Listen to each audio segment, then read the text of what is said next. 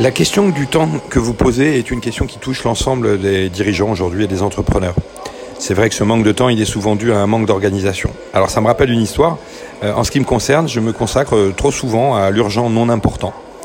Euh, alors que la mission d'un dirigeant, c'est de se consacrer aux choses importantes et non urgentes. Alors la seule solution que j'ai trouvée, c'est de me planifier des créneaux horaires, deux heures par-ci par-là, où je vais me consacrer d'une part à ce qui est important et non urgent, et également à mes collaborateurs.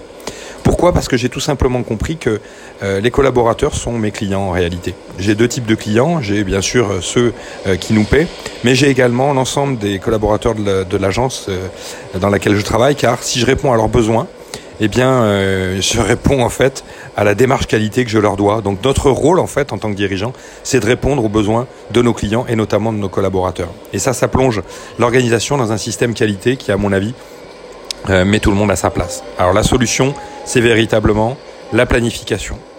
Et hum, attention à un élément, c'est le présentéisme. La vraie problématique dans une entreprise, c'est pas l'absentéisme, c'est pas le pourquoi les gens sont pas là, c'est en réalité pourquoi les gens sont là. Quel est le sens de leur métier. Alors consacrer du temps à vos développeurs, oui, c'est certainement une priorité.